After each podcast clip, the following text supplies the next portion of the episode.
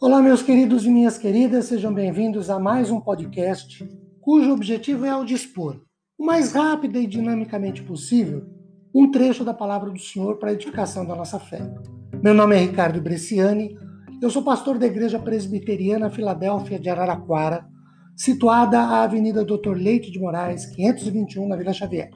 É sempre uma grande alegria levar a todos vocês mais uma reflexão da palavra do Senhor. Hoje, Filipenses capítulo 4, versículo 13, que diz assim: Tudo posso naquele que me fortalece. Queridos, Filipenses 4, 13, o texto que a gente acabou de ler. Ele é um versículo usado muitas vezes como motivação para atingir grandes objetivos. Mas ele tem um significado muito mais profundo do que só isso. No verso imediatamente anterior, o 12, Paulo fala sobre como aprendeu a viver contente em Deus em todas as circunstâncias e não se posiciona como alguém autossuficiente. Antes, toda suficiência vem de Deus. Paulo afirma: tanto sei estar humilhado, como também ser honrado.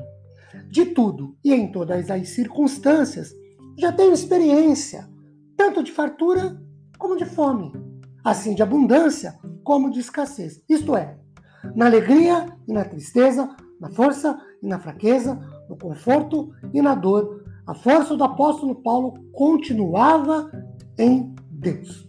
Queridos, nos tempos do apóstolo, e na verdade muito antes dele, havia um pensamento grego, o estoicismo, uma escola de filosofia helenista fundada na Grécia, em Atenas, por Zenão de Silo, no de Sítio, no início do século 3 a.C., para preconizar o cultivo da temperança frente à dor e às agruras da vida.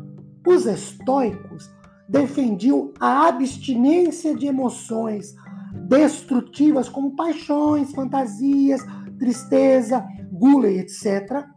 Diziam que um sábio deveria viver apenas a partir de elementos simples e úteis, de acordo com a sua perspectiva de vida estoica, mantendo sua neutralidade de humor perante as diversidades. Pois bem, Moody, no seu comentário sobre este versículo, diz que a profunda diferença entre Paulo e os estoicos está em que estes, os estoicos, se consideravam autossuficientes, enquanto a suficiência de Paulo estava em Jesus, ou naquele que em tudo o fortalecia.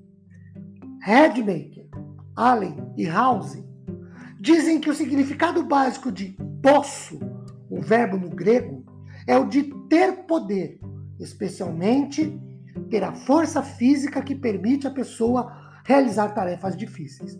Bruce afirma que o tudo posso naquele que me fortalece de Paulo significava a capacitação de Jesus aos seus para triunfo em todas as circunstâncias presentes.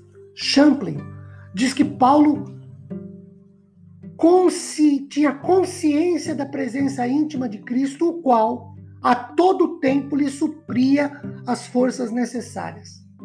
A frase fortalece, no original grego encontramos o vocábulo edeuamo, o qual significa infundir forças como sua ideia básica.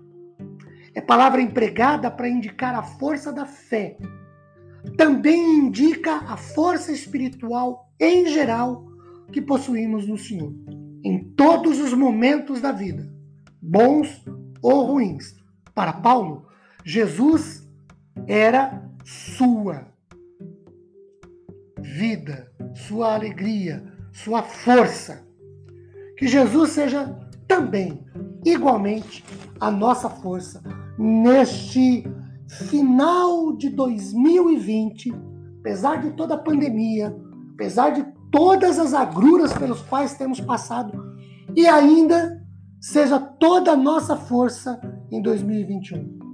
Queridos, que Deus nos abençoe poderosamente em manifestações graciosas a nosso favor, depois de refletirmos por alguns instantes sobre a Sua palavra, no ano que termina e no ano que começa. Amém.